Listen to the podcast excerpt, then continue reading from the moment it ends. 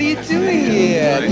Congratulations on your book. I thought it was terrific. Absolutely terrific. Thanks, thanks. It's nice to see you. Listen, good people, I'd like you to meet my friend Isaac Davis. Hi, how do you do? are? Isaac Hello, Davis. Isaac. Hi. Isaac. Pleasure.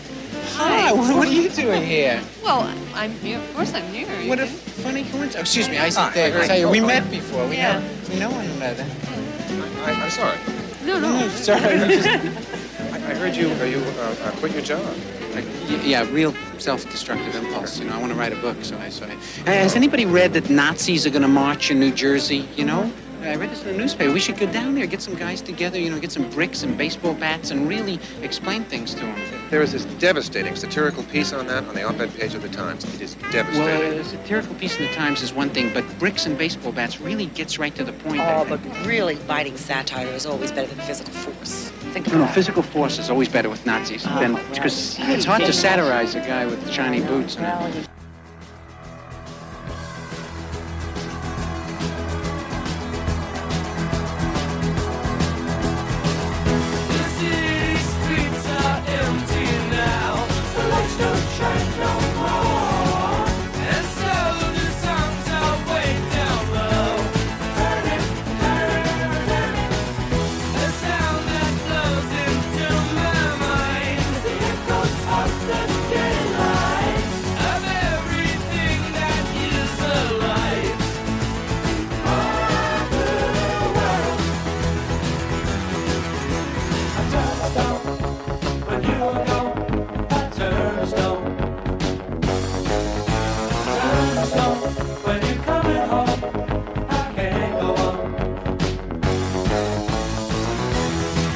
everybody. Dave Juskow with you. The Dave Juskow podcast coming back after a two week absence for personal reasons, all of which I will get to.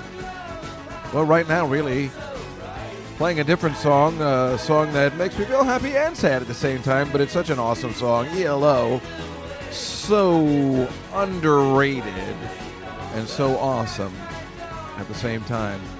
Something about this song that makes me happy and sad at the same time. Do you feel it?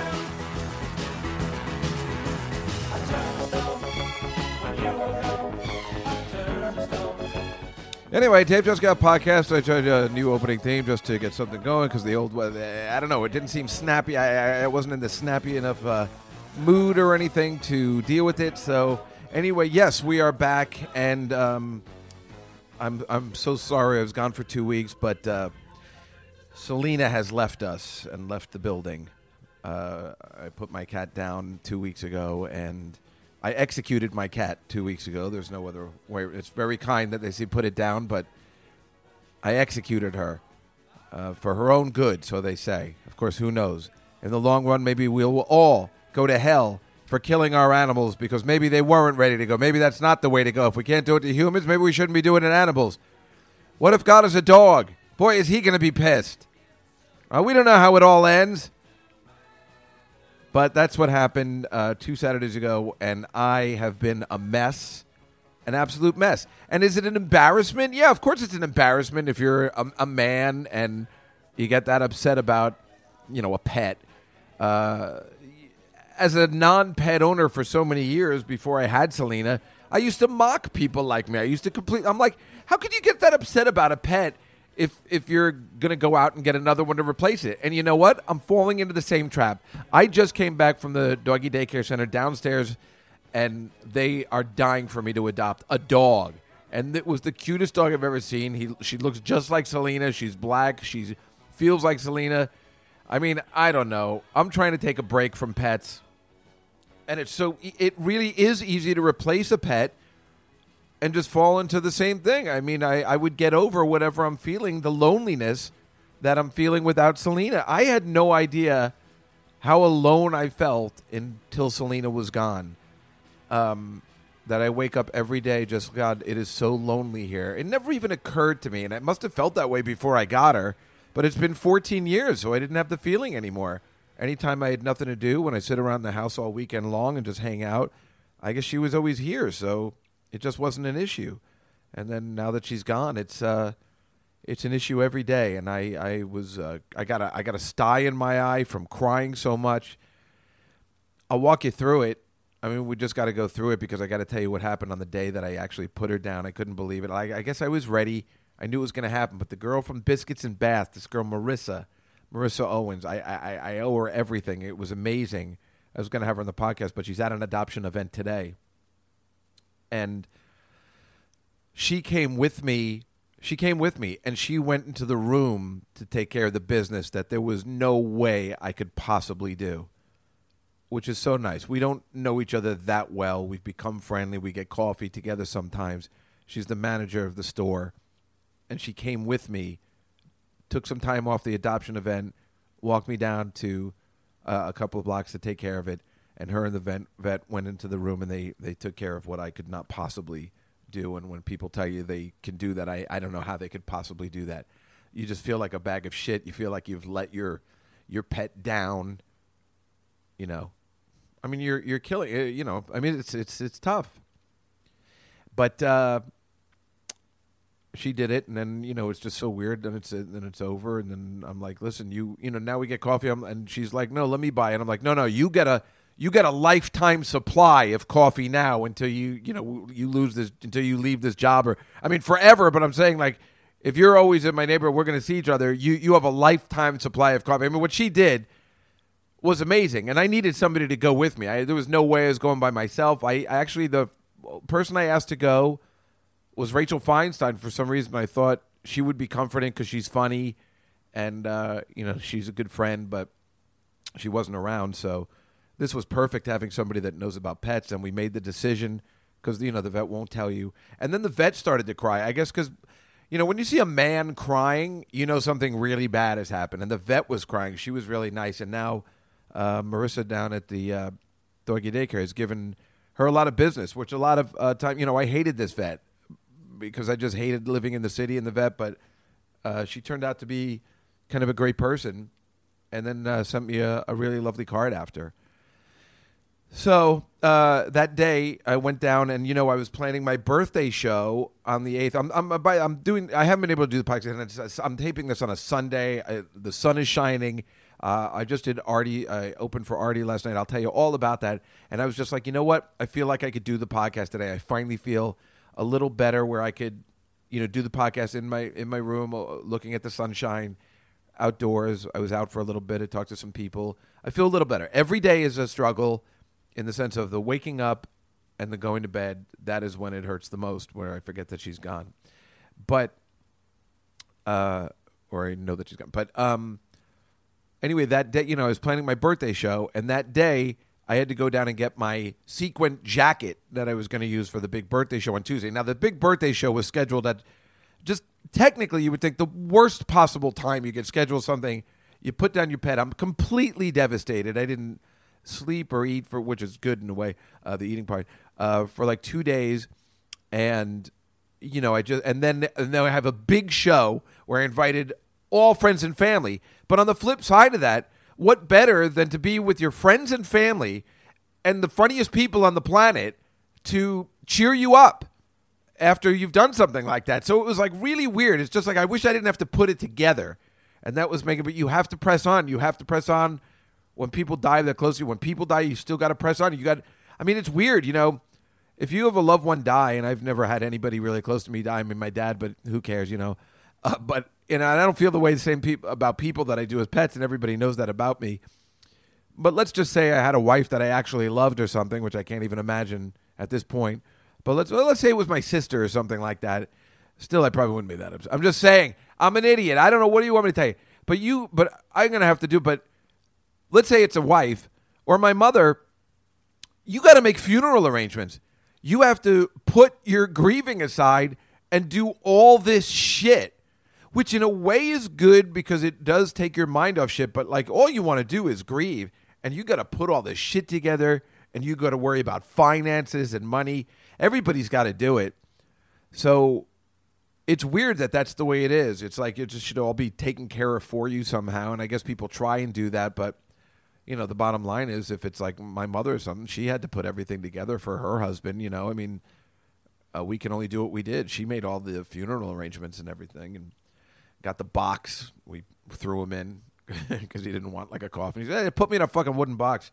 No, I'm good. Put me in a wooden box. Now, please. That, that, put me in the goddamn wooden box. I was surprised you actually wanted a box. Just throw me in the fucking dirt. Who the fuck gives a shit at that point? Anyway, uh, so I had to get my sequin jacket that that Saturday down at the goth store, and I went down to get it. I was wearing glasses the entire night because my eye, I had a sty, let alone being puffy from crying, crying immensely. Couldn't go back in my house. Had to have somebody walk me in. I just had to leave. I went up for two seconds. Everything was there for her. I, I just left and I never came back until Monday. And this was on Saturday. I went down to get the jacket. The jacket's hilarious. So I'm carrying around the jacket for like two days. And it, like I said, it's a sequin jacket. So when you touch it, I'm doing it now in front of you. Of course, you can't see. When like you touch my arm, it changes colors. Like it turns from purple to black. It was a really gay jacket, but it was really fun. When I see the pictures, I just look horrible in it. But that was the gag. So whatever. I went to pick up the jacket. I picked up a new pair of glasses, and I went down to my bar on Third Street, and I said, "This is where I'm going to stay until they close. I'm going to drink, and I'm going to stay until they close, and then I'll probably just go to my sister's house because I I cannot go home." And that is exactly what I did. But I got to tell you, I got to tell you, I went I went to this bar and I sat in this one location. I had such an interesting experience there. But like first, I met this uh, Irish girl who was really pretty and was completely coming on to me. And she's like, "You look like a fun guy. We should go out and have some fun." And I'm like, "Well, today's not a good day for me. You know, I really want to stay." But she was so hot, and she was like touching me and stuff, and and uh, that. So then I go, "Fine, I'll take you out somewhere." So I so anyway, Todd Barry walks by the bar and I run out. I'm like, oh, that's my friend. Let me go. Let me go say hello. So I go to see Todd and I tell him about my cat because I know he's a cat person too. And I just tell him like, look, you know, if you're around, you know, come in later or something like that. He's like, all right, I'll see you later. So then I go back in the bar. She's making out with another guy, a guy she. I, mean, I was like, what? I left for like two seconds. I, what am I in high school? This is unbelievable. Um, the guy was, and he and he took her out to Brooklyn. But you know what? I was thrilled that I didn't have to go and that I could stay at the bar. I was that was like a, a blessing in a way uh, because I I wasn't in. I wanted to stay at that bar, and I just wanted to hang out and grieve. And the best part is the people from the comedy cellar kept coming by, like you know a couple people knew, and they just kept coming by and and being great and saying hello and cheering me up. You know, there's a guy, there's a British guy who's writing a book on the Comedy Cellar, and he emailed me uh, last week, and he said, you know, I, I have Noam's approval. He's the owner. Uh, I'd like to hear if you have any stories about the cellar. You know, I got your name from no, you know, whatever. I've talked about it on the show a hundred times. To be part of the Comedy Cellar family is like kind of the greatest thing in the whole world, and it really is a family. And you really sometimes don't even realize it until something like that happens, where everybody was coming by Marina Franklin, Rachel Feinstein, Lenny Marcus, Jim Florentine, Todd Barry and his girlfriend. They all came by at different times, almost like um, like sitting Shiva, you know, where people just come in and out and and we all drank and I and and and they were just so nice. People just kept coming in and out and it made the Lynn Koplitz was amazing. They all came by to say how sorry they were and help a friend out in need. And I got to tell you, you know, when you think about comics, you just don't think they're like that. And they completely were. They knew I was grieving, and they came over to uh, send their love. Dave Attell came over. It was it, it was really really great, and people were texting all day when they had heard. And you know, I know it's just a cat, but I guess they knew how close I was to the cat. And I guess there are people there are pet people, and they just uh, were really kind. But I and so when this guy said he wants to tell cellar stories, I'm like you know, I don't know if I have any cellar stories, but I'll tell you what I do have, and I should just write a book on this myself about your cellar family. You know, the the couple times I've wanted to just kind of end things, when I go down to the cellar, there's this just great acceptance and love that every human needs. The kind of love you would get from a pet, from these complete assholes, you know, uh, the meanest of all people, you know, people that are roasting and and making fun of you. That's their job, and just butchering each other. And yet there is this ridiculous camaraderie around it. And for them to do that to me, since I'm not technically a real comedian, but they treat me like one there, and I got to tell you, I don't think the other comics understand. I think they might because they know how important the cellar is, but it's a real thing, and it was really, really super, and it made the day go by really great. And of course, my friend Lori was working there, so it was perfect. And then um, the waitress, this girl Cynthia, was nice, and she's really pretty. And and again, we stayed until like seven in the morning, which was terrific because I really just wanted to be out all night. I didn't want to go home, and we were playing all the fun music. Um, they played. What did they? Oh my God! They played, and I, like, I'm not prepared today. You know, I didn't know I was going to do it, but you know what? I'm going to look it up right now. I'm going to play it for you. I cannot believe this girl, me and this girl Lori. I don't know what the deal is, but we are connected. I, I don't know what her deal is. She's probably 10 to 15 years. She's probably 15 years younger than me, but I mean, we are just kindred spirits. I think, at least when it comes to music. You know, this is the one I went to Joan Jett with and everything. I'm just going to go to YouTube and I know I can find this song. You're not going to believe what she played that really just made my night in a you know in a kindred spirit kind of way. She's also a cat person, so she completely understood. And her boyfriend we, last night I saw him, and they're taking care of their cat who's ill now, so they just totally got it. So that really was the perfect place to be, where they knew I was having a bad time, and they know about uh, cats and pets, even as you know gay as it technically is. You know. Okay, this is what she played.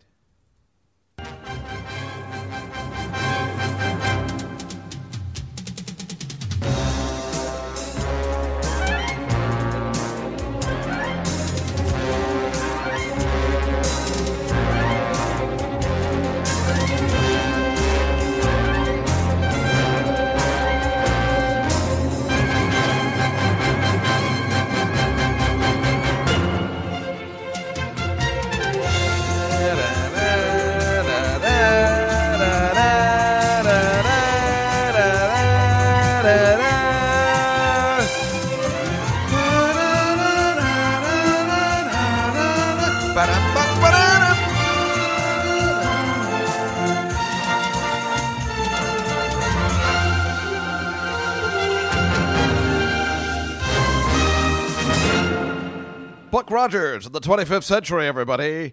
Yeah, I can't even believe it. That's what she played, and I was like, I, I probably sing that song once a week in my head. I, I don't know why. It was just you know something I grew up on, and I it was just it's such a awesome thing. And apparently, there's like words to it and everything, and I don't know, but I couldn't even believe that she played it. I could not even believe it, and I was like so psyched. Hiya, Buck. What was that guy's name? Twiggy. Was it Twiggy? Let's see. If I get it then. Uh, Twiki, Twiki, Twiki. Hiya, Buck. Let's see what he says. Booty, booty, something from the bar, sir? Hold the phone. Nothing for me, thanks. Booty, booty. Booty, booty, booty. He's meeting a girl. No, that was all. It's so funny. Twinkie, where are you going? Isn't that Dr. Theopolis? Don't ask. Hiya, Buck. No. No. Oh, I see. Somebody put that together. Well, yeah. So you remember that robot and stuff, and that was uh, that's all. Buck Rogers, the 21st century. I love that song, and I was like so happy when she played it. It was so weird. Nobody knows that song, and who would play it at a bar after hours just to have a good time? And like we were so excited about it. I was like, I have definitely found, you know, my place. And then right after that, uh, we heard, you know, this one, which is of course a classic.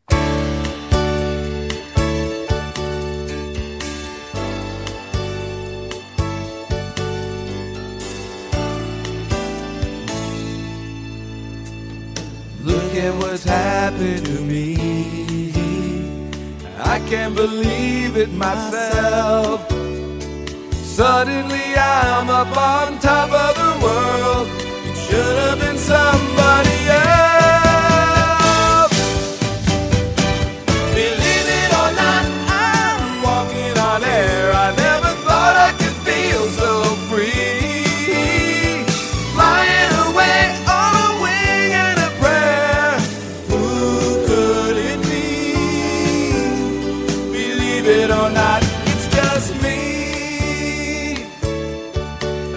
be able to play this on the uh, piano.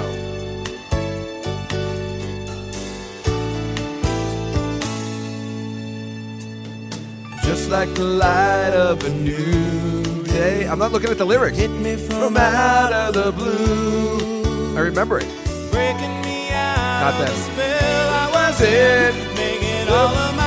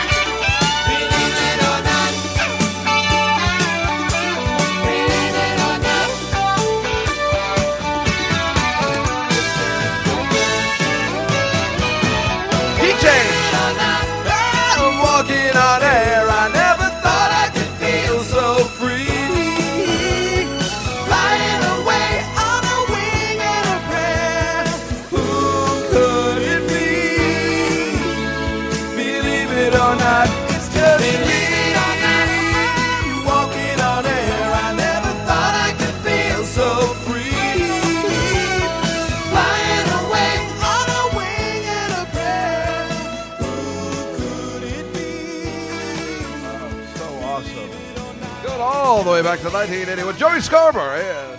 I think that's who it is. Can't believe I remember that. Oh, a classic, a real classic. That was so awesome. Um, so what a great night, right? In the sense of like, you know, all the the horrible tragedy that happened, and then uh, being with uh, really good friends and, and Dave Juskow like music. Uh, you know, turned out to be a great evening. Then after that, it was like six thirty or seven, and one of the waitresses lives in like uh, Weehawken or something, right outside the Lincoln Tunnel. And I said, "Well, listen, I'm going to take my car and I'm going to go to my sister's. So why don't you come with me?" And I drove her home, and I've always I can't deny I've always been quite attracted to her. And then uh, I drove her home, and she's like, "Do you want to come in for a beer?" And I'm like, "It's seven o'clock in the morning." She's like, "Scotch?" I'm kidding. That's from Mr. Mom, but that did happen. Um, and then I went into her home, which was uh, kind of like the project, so I was getting a little nervous. Um, I think she's Hispanic, and uh, racist. And then uh, we went inside, and she had a zoo. She had a dog, three cats, a ferret. I think that's it. And I was not, and she had a black cat. So then I was getting sad because I'm like, well, this isn't what I needed to see. But um, she had, uh, and when I came in, uh, The Dark Knight was playing on the TV to keep the uh, pets at home, and I'm like, this girl's okay, you know, because she likes that kind of stuff, and and then we, uh, you know, we kissed a little bit, which was nice because I felt like I deserved it. Um, you know, we were pretty wasted, but I felt like I deserved the uh, the little makeout session, which was very nice on a day where you know you're having a bad day, and that was uh, very nice. And then I drove to my sister's house and. Uh, we went out for breakfast where I uh, sat and cried at the goddamn restaurant for a half hour, which was horrible. Uh, still not having gone to bed, and then, uh, and then I guess I stayed over that night, and we got some pizza, and then, and then uh, my niece Liza and her friend came over, and we were talking, and that actually that cheered me up a little bit because there was like activity and people. I was glad I wasn't at home, and then I went to work that Monday, and unfortunately had to come home that Monday night to all the stuff, and I pretty much, and then, you know, then the next day was the show. I guess I took off the whole day, which was crazy because you know I just didn't want to be in the house. Being in the house reminds me of her, but I had to plan the show. So I planned the show, and the day before Monday night, Kevin Brennan cancels because he is a jackass. Um, he's a jackass. He cancels because I put Artie on the show. My friend Artie wanted to do the show. He said, "I'll do it." I'm like, "That'd be great," because someone else guys. Because yeah, so he canceled the show. but I'm not angry because Kevin is a jackass. That's on me. I know Kevin is a jackass. So, well, first of all, as you know, it was his idea to host the show. I'll never be mad at Kevin because I said that's a great idea, Kevin. I can't get mad at Kevin.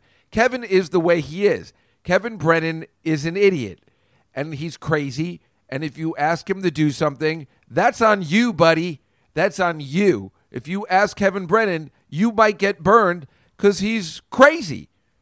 So that was on me. I didn't even get mad at him. I mean, I haven't talked to him since because it was pretty kind of uncool that he canceled at the very last minute hosting the gig. He was so upset that Artie was on it. I mean, have you ever heard of such a thing? I'm not doing the show, not that Artie's on it already, but you know, uh, but he's crazy. So that's on me.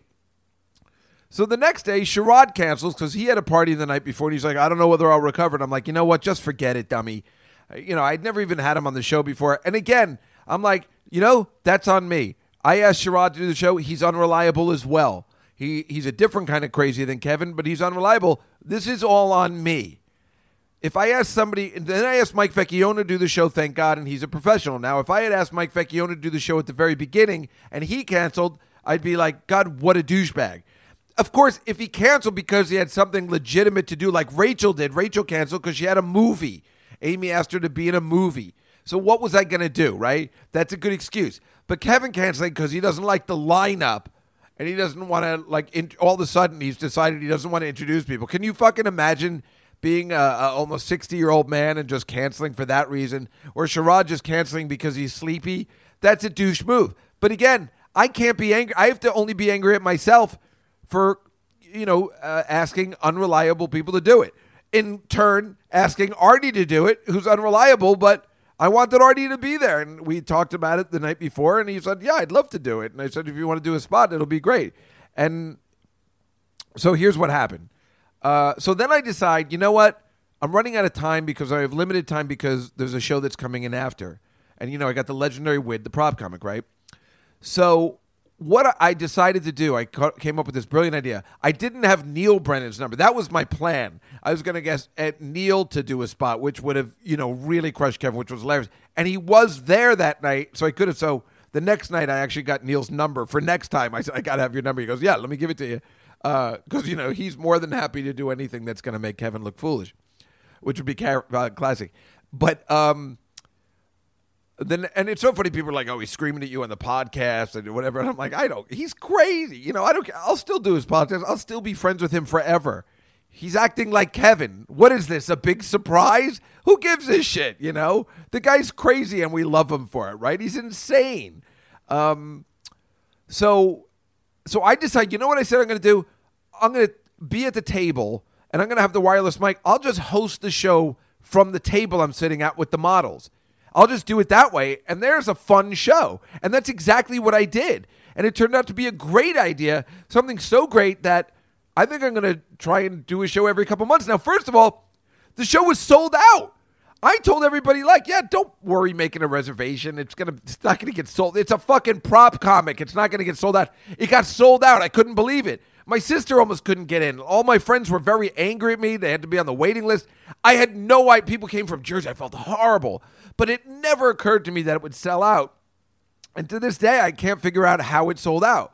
Uh, I guess it's half the people that I know that wanted to come to the birthday show that usually come every year. But I guess the other half is like people just want to go to whatever's at the comedy cellar. They see the lineup, and it's only five bucks. And I guess that made the difference. It's the only thing I can think of. It's quite fascinating. So, uh, so yeah, I mean, it was amazing. Um, so I had the models. I had my friend Sophia, as you know, who's beautiful. Her friend Esmeralda, and they were dressed perfectly, and they looked great. But Ashley, our friend Ashley, completely fucked me. First of all, she was late. I don't. I don't. She must have just not understood the concept. She was supposed to bring her friend Ola, who's ridiculously hot, and they were all supposed to dress in little mini skirts and sit at my table. So it was me and four models, you know, techno or whatever, like really hot girls. And Ashley's friend didn't come, and she came late. I was holding the show for her and she just didn't understand and she sat and she pretty much cried the entire time because then the other girls were mean to her because i was yelling at her i'm like do you know why i'm upset with you because she kind of ruined the whole thing As it turned out, Tom Shillue had come, and I said, "Tom, why don't you sit at the table?" So I just kept saying to people, "Here I'm sitting at the table with three models and Tom Shillue." And it was great having him there. He's so funny, and it's so great to see him. And he made me feel really comfortable. I love Tom, and he was great. So that was so. It turned out to be super fun, except the fact that Ashley just had a puss on her face the entire time because she was really upset. And I haven't talked to her since. I've been trying to call her, but I don't think she wants to talk to me. But I'm upset with her too. But I can't be that upset. I guess she didn't understand how integral she was to the show. I really thought I tried to explain it correctly, but I don't know. And you know what the funny thing is? I'm not blaming it on her age. I'm just blaming it on the person because Sophia is actually younger than her and she got it immediately. But of course, she's in show business, so that's the whole thing. Anyway, uh, that happened. Then I decided I'm going to go around and say, I don't know. That day, I decided I'm going to I'm going to sing the greatest love of all and do the scene from um, uh, Coming to America and be like, "Say my man, sexual talking." I don't think anybody understood that. Then I had that uh, black guy who looks like Sammy Davis Jr. open the show with the Hawaii Five O song. Nobody understood that. And then, thank God, Mike Vecchione came on and kind of single handedly saved the show from it becoming a, a disaster. Uh, and he was great. And then after him, who came up? Um, who came up after him? Uh, was Mike. Who am I missing? Who am I missing? Uh, not tell. It was. Uh, b- b- b- I don't remember. I don't. I, I. Oh my God. I. I don't remember. I writ- was it Attell? No, it wasn't it. Wasn't it? You know what? I think it was Attell. And and he came up and he read from the birthday book just to be a dick. It was like horribly unfunny. Uh, it was a dick move. He did it on purpose, but still nobody cares. And then and then we introduced Artie and he wasn't there because I didn't know what was going on. I wasn't producing the show. I asked this guy to do it, and nobody gave me any indication that he wasn't there. We introduced him, and he never showed up. And I'm like, well, he's not here. And I'm like, Tom, would you do a couple of minutes? And he's like, no, I can't go on. And we talked to the mic for a little bit. I'm like, is there anybody here that ca- is there another comic in the room that would like to take the stage right now? It was like it was like horrible. It was like put me in a really awkward position. I think people thought it was funny.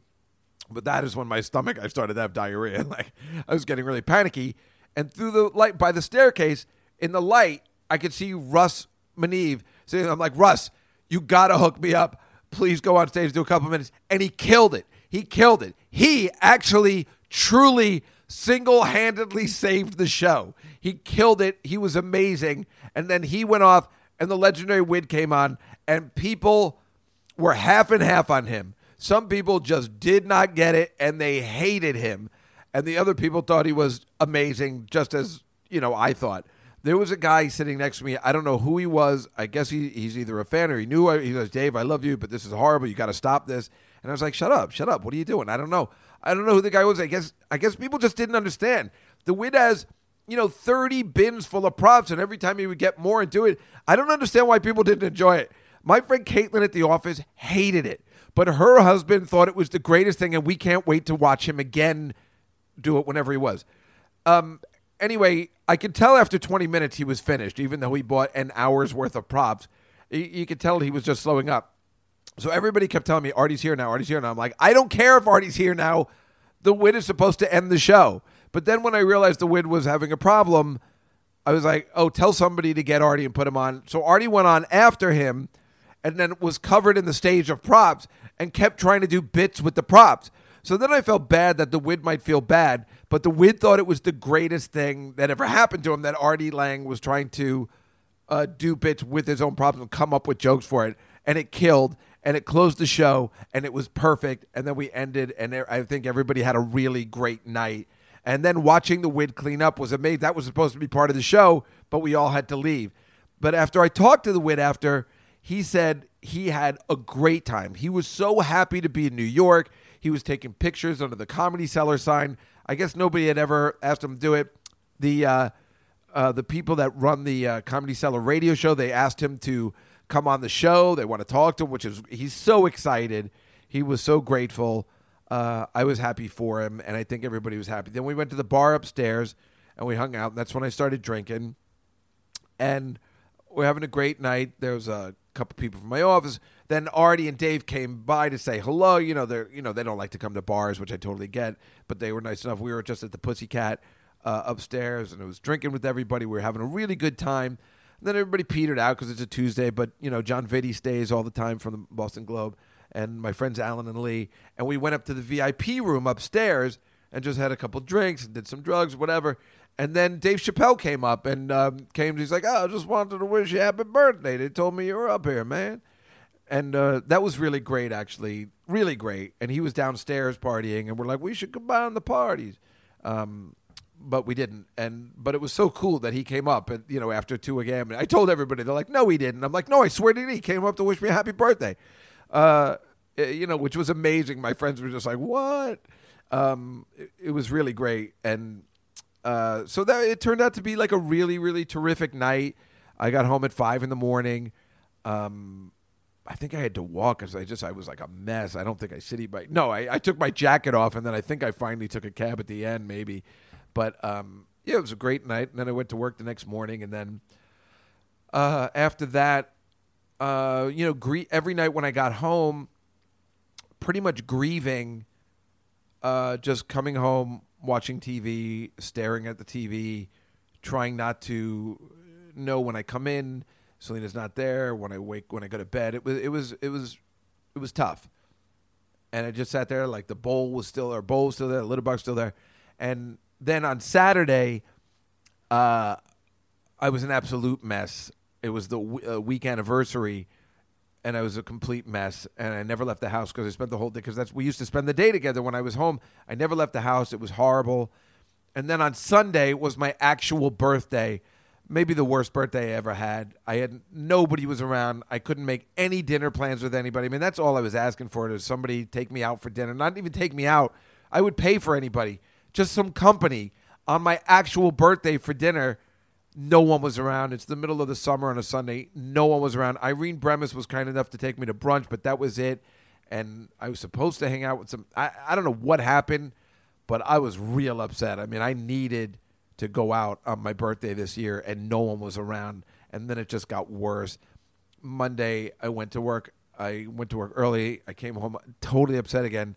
And then Tuesday, I decided, you know what? I was hanging around. I was like, I'm going to take the day off. I'm going to take the day off, and I'm going to clean up. I'm going to clean up. I'd been wallowing in filth. I'm going to clean up.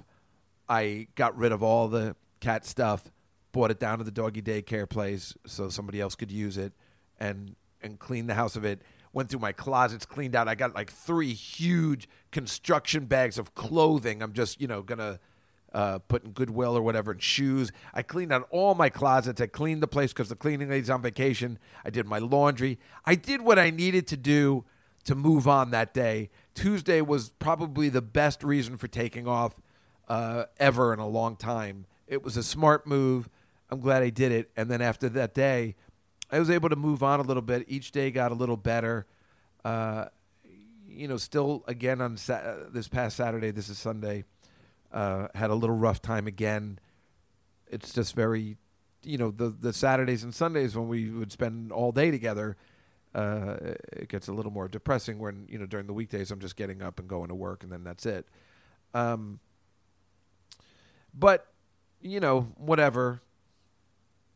I'm gonna move on, and then I just got a text from you know the girl from downstairs, and she really wants me to adopt this dog. But I told my sister, I was like, you know, I don't mind maybe getting another pet soon, or even now, it doesn't matter. But I should work on getting a human companion. You know, wouldn't that be a smarter idea? Because then isn't a dog or a cat kind of an excuse to just not meet somebody and get married and have a family? So maybe, maybe that's something I should think about. Just think about at least for a while. Maybe it's too soon to get a, too soon to get a, a dog. I'm thinking about a dog, which is insane because my hours are weird. They don't have to be weird, but they are weird. And now there's also a freedom. Like I can go away. I'm we're going to California. Me and Vanessa are going to California in a couple weeks. And now I don't have to worry about where I'm going to put the cat or whatever. I can go away. I can. I, I, I think the reason that the house was such a mess, I can actually leave stuff around that I know she's not going to tear or bite or whatever. And you know there is there is some form of that that you have to think about. I can. I, I was able to sleep later now. Now I can sleep until like ten or eleven because you know she's not like meowing nonstop. I I can get up to go to the bathroom in the middle of the night. She's not going to bother me. You know, you know what I'm saying? It's like there are some good things, but all those things are also, you know, now when I hear noises in the middle of the night, I get nervous because she's not. It's not her. So what the hell is it? You know, like uh, so I'm back to like panicking again because it used to be I'm like, oh well, she's probably rummaging around through something, but I don't know. I'm just trying to get through it, and uh, I'm getting better every day, I guess. But I miss her a lot. Uh, so last night, um, I opened for Artie in Fairfield, Connecticut. Another job I did not want to do because I was just I could not put a set together. I could not get it together. I couldn't. You know, I usually go through it in my house. I just wasn't feeling funny. I wasn't putting it together. I was really having a difficult time. So fortunately, a couple days early on Tu- Tuesday, I think Artie said, "Hey, do you mind if Russ comes up with us and does some time? Uh, I can pay him out of my thing." I'm like, "Hey, I don't care who pays what, whatever. Uh, he can have my money. I, that would be perfect if I can just host and he does all my time. That'll be great because I think I, I'm sure I can put together five minutes. So that made me feel better that I didn't need to do 15 minutes. Meanwhile, when we got there yesterday, there were like three other people on the show. So all I had to do was like seven minutes. It was perfect. And I decided, you know what I'm going to do today? I'm only just going to do stuff that makes me happy. I'm just going to do imitations from the movies like I do on the podcast. So you know what I did? I got up there. I talked about the McGregor, the McGregor Mayweather fight, and I just did the scene from Rocky 2 that we've been playing, you know, just going like, hey, uh, you know, I'm going to get some hats, and uh, uh, get uh, Adrian like a gallon of perfume, you know, because she likes to smell good. And like I was comparing it to the way they trash talk. They're like, "You're a fucking faggot. I'm gonna get a dildo and stick it up your mother's ass." And then like the trash talking Rocky's room. "Rocky, what are you gonna do with all?" And, right, he goes, "Conor McGregor, what are you gonna do with all that money?" I'm gonna get a dildo and shove it up Mayweather's mother's ass. And like Rocky, what are you gonna do with money? Uh, well, I'm gonna get some hats, and then uh, like a gallon of perfume, and, and then I'm gonna get my kid what, what is that Muppet, the frog? It? oh yeah, Kermit. You know, and I'm gonna get Paulie that cone machine. Well, the seven o'clock show worked like a charm. Nine o'clock, not so much. I mean, people were dying. It was great. And then I decided I'm to just do Damone from Fast Times. I'm like, fuck this.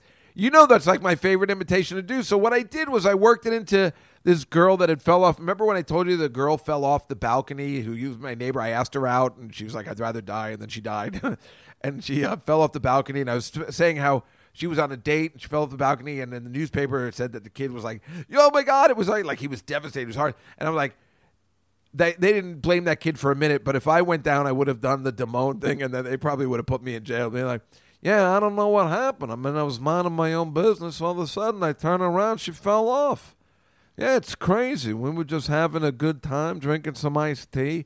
People were dying. At least the seven o'clock show, they loved it, and um, nine o'clock show, they were tepid, you know, but they still liked it. And I was like listen, officer, I don't mind telling you, this is a very aggressive girl. I was just doing all the lines, and then and then I was talking about this guy should be president of the United States because, you know, he's got such a soothing, calming personality. If the Charlottesville happened, he just goes, "Listen, this is crazy. When I woke up in such a great mood this morning, what happened? Can't we? You know what everybody needs to do is listen to Cheap Trick." That's the answer. The magic of Rick Nielsen is going to make us get along. And that's a scene I played up front from Manhattan, which we've played up front before. Can't stop thinking about it. From Manhattan, he goes, you know, I think we should get some. You know, I heard the Nazis are marching on, uh, you know, wherever. I think we should get some bricks and baseball bats and like really teach them a lesson. I read a great satirical piece on the Nazis um, a couple of weeks ago. Well, you know, satirical piece is wonderful, but uh, bricks and baseball bats are definitely better against Nazis. It's so funny. Uh, that's from 1979. So uh, this isn't new what happened in Charlottesville. Apparently, you know, not let alone uh, we know from the Blues Brothers they have a Nazi march in California, in um, Chicago. I hate Illinois Nazis, but um, so it's not new. But it, it- when the protesters come by with actual bricks and baseball bats, I like. I I, I think. uh, Woody Allen was thinking of actual Nazis. He even says the shiny. What are you going to do against shiny boots? These are just uneducated ruffians. So I guess they would on only you probably bricks and baseball bats probably aren't the way to go because they're they're crazy. Um, I think you have to be more intelligent in the way you approach the situation. It's a bad situation. The president's crazy. Hey, there were fine people on both sides. Hey, you know, they're fine people on both sides. Now I'm doing Seinfeld doing it.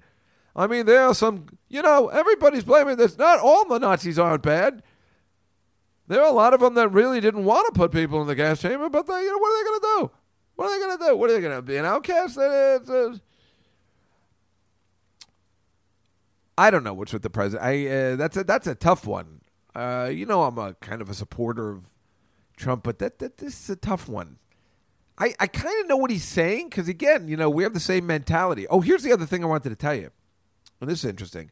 I met this ridiculously hot girl at the doggy daycare center on that Tuesday when I was cleaning up, and she's really pretty. And then I found out that she was running for district council, so I stalked. I mean, emailed her, and uh, she wrote back, and I wanted to talk to her because you know I've been talking about running for Manhattan Borough President for a while, and she's going to get me started with it because that's something I think I need to do to truly be hilarious. There's not going to be anything funnier than me being the Manhattan Borough President.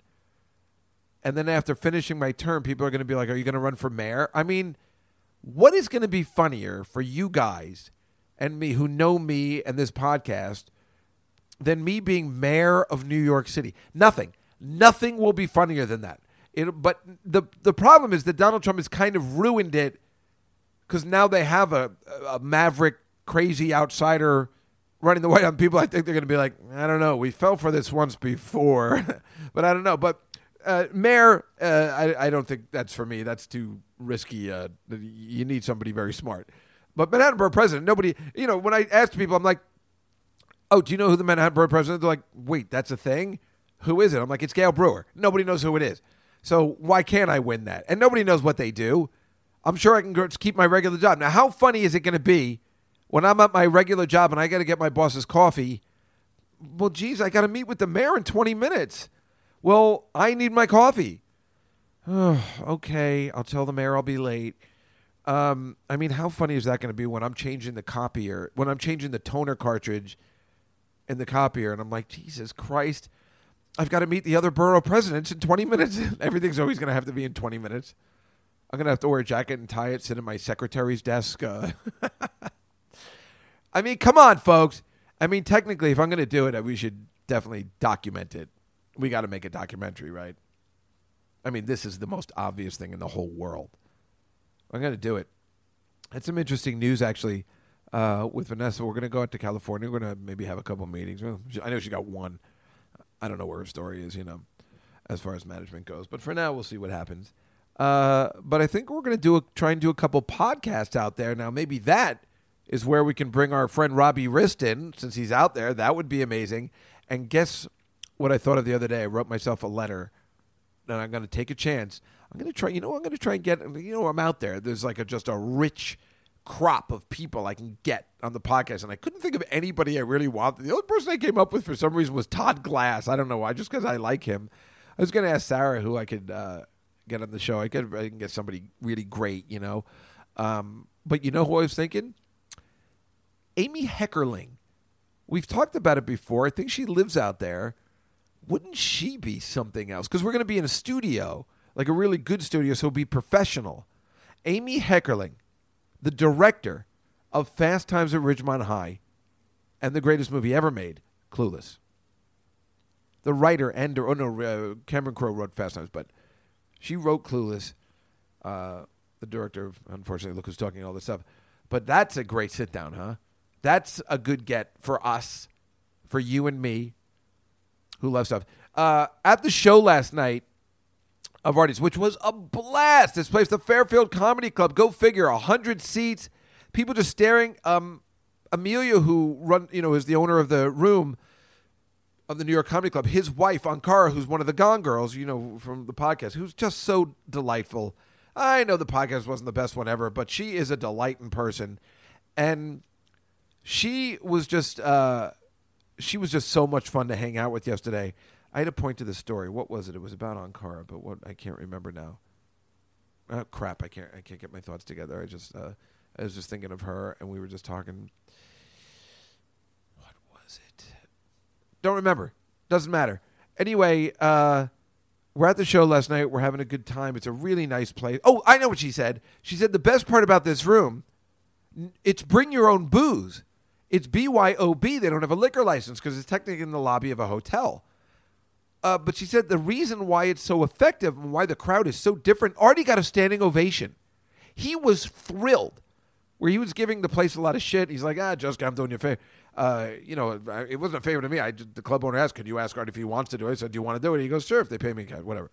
Um, and he had a great time. They gave him a standing ovation when he got up. He had a great time. He goes, "It's a real confidence boost." I know he had a good time. I think anybody would have a good time at that place. It is a confidence booster. It was a confidence booster to me. I'm having a good day today because I had a good day last night, even with my crappy imitations.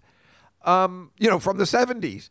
So she said the reason why it's so good is there's no waitresses, there's no interruptions. They are facing the stage, having a drink in their hands, not worrying about anything, and watching a great show and a great guy like Artie Lange performing, or or even Mark Normand or Bonnie McFarlane. I mean, they're they're just having the time of their lives there. Gets sold out every night, every Saturday.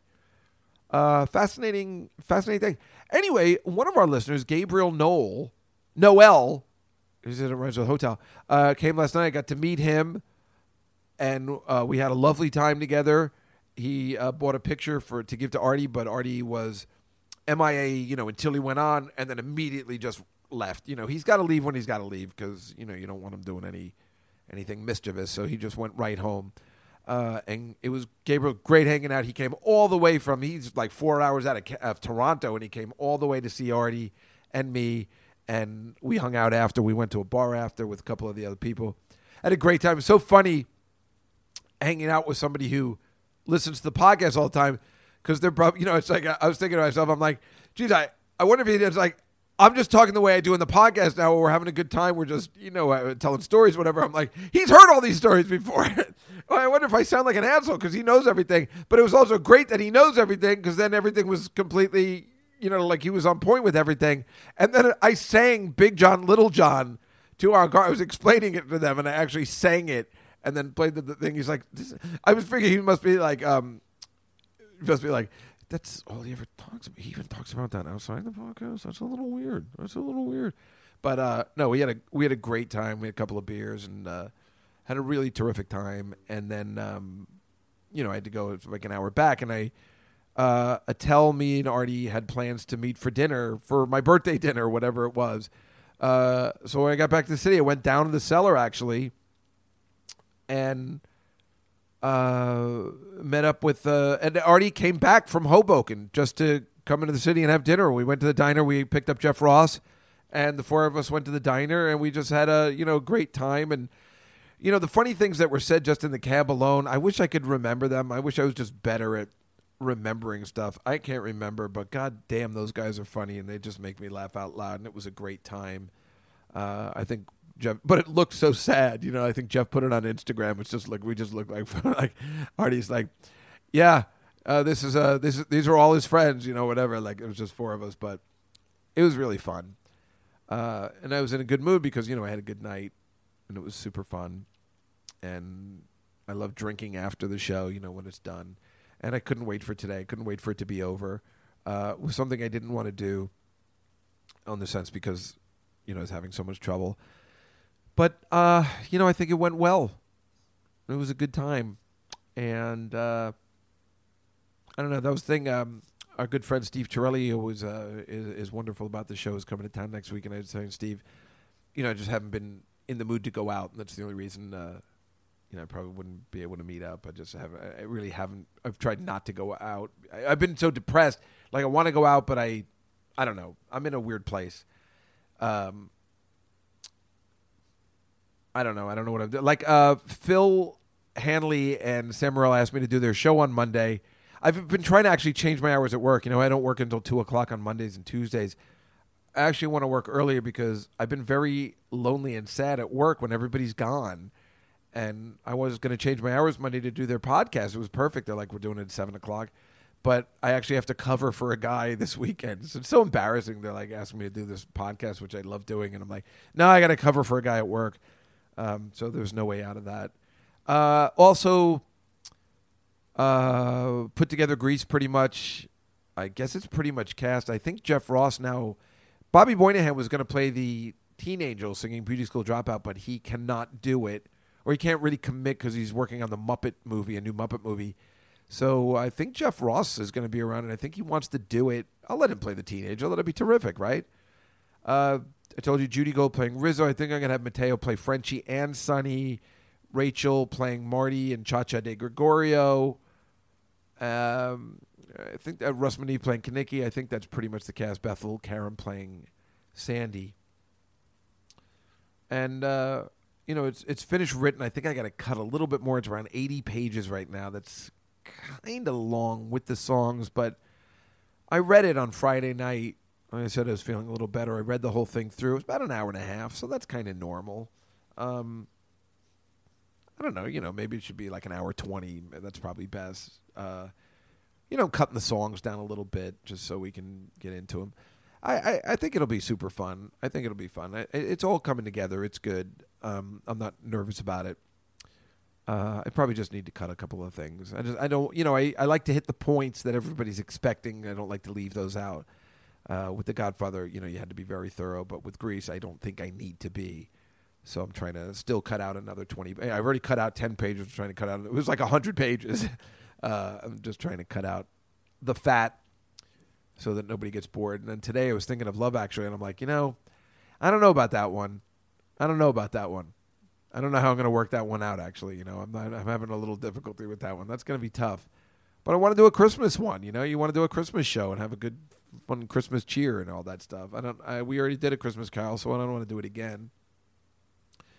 So if you think of any other movies, I could uh, do something else Christmassy, but I can't think of anything right now. So maybe we'll try this one. And like I said, it's an experiment. The Grease one, I'm positive will work, even though that's an experiment as well. But I'm not worried. I think I, have written a good script, um, and then you know we'll start Goodfellas again. You know, it's funny. I was just thinking that's going to be an interesting one too. It'll be easy, but there's also a voiceover in it. So how do you have the narration if there's already a narrator? I don't know, but I'll figure it out. And we got we got to do these shows, right? Because they're super fun. They're every three months, and I think people like them, and it keeps me involved at the cellar, and that's really the most important thing, right? Uh, is that all I had to say? So we were caught up with everything. I I think it was. Oh, how weird is it that I was listening to Howard Stern on Monday, and he put down his cat. It's like we're so. It's so that was horrible. I was like, oh, this is all I, I like. I can't wait for Howard to come on Mondays at seven to cheer me up, and then I find out he puts down his cat and he's got this sad story to tell. Boy, that is bad luck, and that's what I seem like I have is just bad luck. You know, like I don't know. I don't want to get into it anymore. We're having a, hey, we're having a good time. We're not, hey, we're having a good time. What happened? What happened here? Like I said, I didn't have anything really prepared. Uh, you know, I usually have like a you know a list of stuff that I'm going to talk about, but I I just like let's just do the podcast. Um, there, there were a couple of articles I'd been saving. Maybe it'll remind me if there was something else I had to tell you. I don't think there was. I told you about the day. I told you about the party. Yeah. Um, there was an article about you know I'm very excited about football season starting. Obviously, it's funny. You know I can't do the Monday night wings uh, until October. I can't go on the 11th because it's the night before the show, and I can't drink because it'll mess up my voice, which my voice is going to mess up anyway, which pisses me off to no end. That the stress level uh, affects my voice. Um, the week after is the Giants Monday night game, which I'm definitely going to go to that tailgate and then hopefully egg that lady's house. The weekend after that, I think I'm going to be in L.A. So I'm going to watch Monday Night Football at uh, 5:30, which I'm extremely excited about, like doing that once a year. And then the next weekend, well, I think the next weekend is October. And if it's not, then the end of September. It's so weird. Three weeks in a row, I'm not going to be able to get wings. What? But a um, 59%. This is an article. The rate of Americans who prefer to watch sporting events on TV rather than to be there live. That's why I say all the time. I go to the tailgate and I go home and watch on TV. 59%. So they say half the people aren't going to the events anymore because they say millennials are least likely to feel this way with only four. Oh, that so millennials are actually going. I guess that's the thing when you get old. Uh, I thought it was actually the, with only 46% preferring the sofa, while Americans 35 and over are more likely to stay at home. That's 65%. Uh, hockey does the best job of pleasing its fans with a satisfaction score of 89%. 39% of hockey fans say they'd rather be there. Uh, that's so true. I've said that a hundred times. Hockey stinks watching it on TV unless it's the playoffs, but live, it's a really good sport. It's a really fun, good, indoorsy sport uh, to watch live. Football is a horrible sport to watch live. Absolutely horrible. You are not getting the same feeling you get when watching on TV when you're there, except that you're fa- there with other fans, so you get to celebrate. But it's horrible. You're just not in the moment. And when it's on TV, there's something way more exciting hearing the crowd roar. When it's in the when you're watching it live, it's weird. They're just like on this grass and they're just it's the most boring game you've ever seen unless you're watching one of the big plays happen. Then it's exciting because you can see it before the TV sees it. You can see when a guy is down the field completely wide open and get excited. So that is good. But when does that happen? Not very often, you know. Um, you know, it's almost like scoring a goal in hockey. It, does, it doesn't happen that often in a game, but it is exciting when it happens. Otherwise, you know, you're just really better off watching it on TV. It's a, it's a better time. Um, what was he? Oh, oh yeah. Uh, I ripped out this stuff uh, even when I was like sad. Like the first week, I didn't do anything, but I was sad. I was like, well, this will be good if I ever do a podcast again. Uh, Leonardo DiCaprio, and it says this is what the it says in the paper, who normally has a thing for blonde models under 25, who we've been talking about nonstop, has been spotted spending more time with a 23 year old brunette model. Remember, we've been talking about that. That he never changes it up. Like, if you could get any girl you want to in this life, wouldn't you change it up? Wouldn't you do different kinds of women? Why would you always do blondes? Um, he finally is taking my advice. He must have listened to the podcast and said, "Yeah, he's right. Why don't I try a brunette once in a while? Because why would you like? uh, Why would you never want to try it? Why would you want to try it? You're not marrying anybody. You just keep dating. How do you just? I mean, it's really. easy. I mean, listen, I like blondes too. Those are my type. It's very clear. I got a thing for blondes, but you know, I also like dating. Well, anybody. but I'm just saying, you want to try different things. So I'm glad he's doing that. Also, they're talking about Cynthia Nixon. Uh, this is so you know running for mayor, uh, for governor. I'm sorry, for governor of New York. Uh, Cynthia Nixon from Sex and the City. You remember Miranda from Sex and the City, who's now much uh, actually hotter uh, for some reason. She's talking about running for governor in 2018. You know something? I'll vote for her because I can't stand our governor, and I hated his dad too. I don't. I've got a problem with the whole Cuomo's. Uh, liberal groups who don't think Cuomo tilts far enough left are behind the effort, and Nixon's pals say she's considering a bid. I think her only problem is, you know, she's uh, a lesbian now, is that she's married to somebody who is just totally gross, who looks like Chaz Bono. I think if she was married to a hot girl, she'd probably win. Uh, yeah, I'm being completely, you know, sexist, but uh, I, I don't care. But her wife actually works for the city Department of Education as an advisor. So uh, interesting. I would vote for her. I, she'd probably be really good. She's obviously very smart. I mean, if you can make it in show business as a child actor and then still make it in show business and then get out when it's time and then do that, I you know, I'm in. And then, of course, as you know, we'd be working very closely together when I become Manhattan Borough President. Hey, hey. Oh, you know the eclipse is tomorrow. It'll already be happening, I think, when this comes out. Unless I put this out tomorrow, I don't know. I don't know where I'm going to watch. I guess I'm going to be walking to work at that time. I guess it's just going to be dark. There's nowhere to watch. I can't get those glasses. Uh, here's the other thing: Groundhog Day is closing, ladies and gentlemen. For all you uh, Broadway listeners, you know uh, I've just been on this guy Michael Riedel, Riedel, uh, whatever you pronounce his name, from the New York Post, who is just so sucking Andy Karl's dick from Groundhog Day. He still won't admit Groundhog Day the musical sucks. And you know, it's just driving me crazy. He wouldn't admit that Andy Andy Karl is a, is a fine actor and very good in the show, but this guy will not let up that it, it- Groundhog Day, Groundhog Day, because he must be friends with Andy Karl. It's the only explanation. This guy won't stop sucking his dick. And uh, but the story is that Bill Murray actually popped up at Groundhog Day last week. Bill Murray triggering some fun publicity and boosting some ticket sales, but uh, a little too late. It's going to close September 17th after 176 performances because it stinks. As I told you, as I played some of the songs for you, uh, that and of course the great comet of 1812 once Josh Groban left. So all that stuff is closing. Uh, it's we've been talking about Dear Evan Hansen when Ben Platt leaves in November. Would it close? But I don't think it will because ticket sales are still going through. I guess we'll see. I don't know how it stays afloat with somebody else, but uh, we'll see. But he goes, the show had a star-making performance by Andy Karl.